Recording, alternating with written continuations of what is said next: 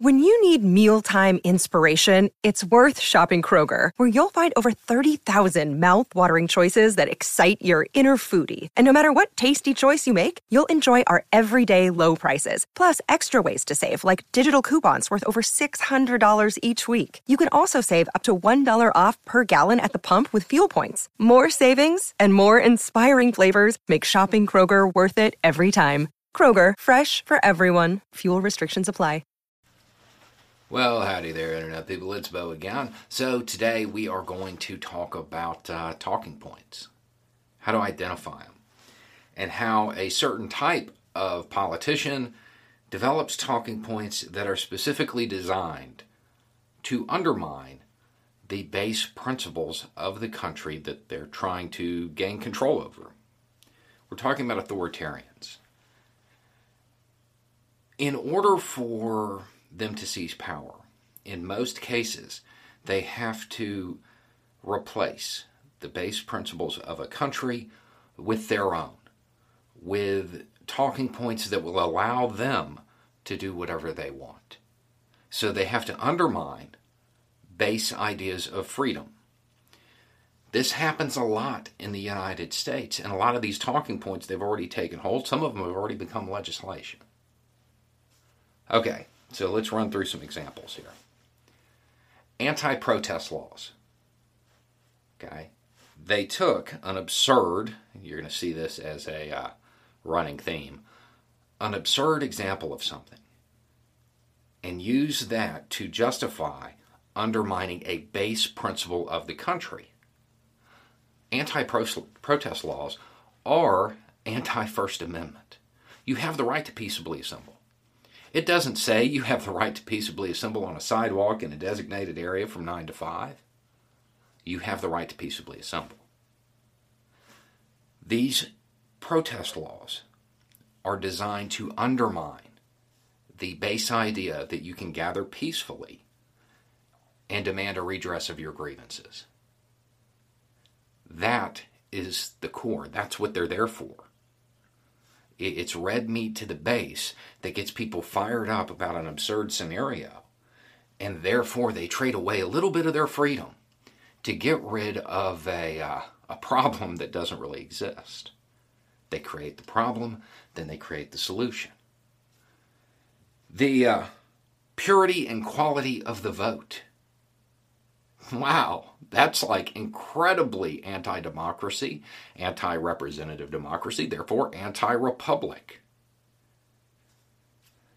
Again, it's a solution to a problem that doesn't really exist.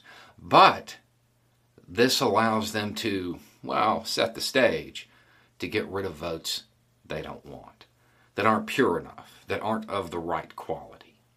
That's what it's there for. This is how authoritarians throughout history have swayed public opinion away from the base principles of the country. Those uh, border checkpoints that are inland, where they, you know, you drive up and they demand to see your papers or whatever. Yeah, I, I mean, I get it. Right now, it's just for those other people, right? Those people that they can view as lesser. But realistically, is it just them impacted? No, it's not. And I'm pretty sure the base principles of this country suggest that we have the right to be secure in our purses, houses, papers, and effects. That's how they do it. You want another one? One that's a little bit more recent, happening right now.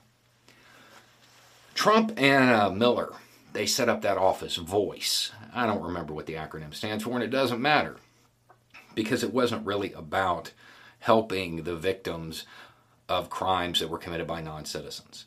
It was about getting the information so they could cherry pick cases to further marginalize that group, to blame them so they're lesser, they're other. All of the problems are their fault.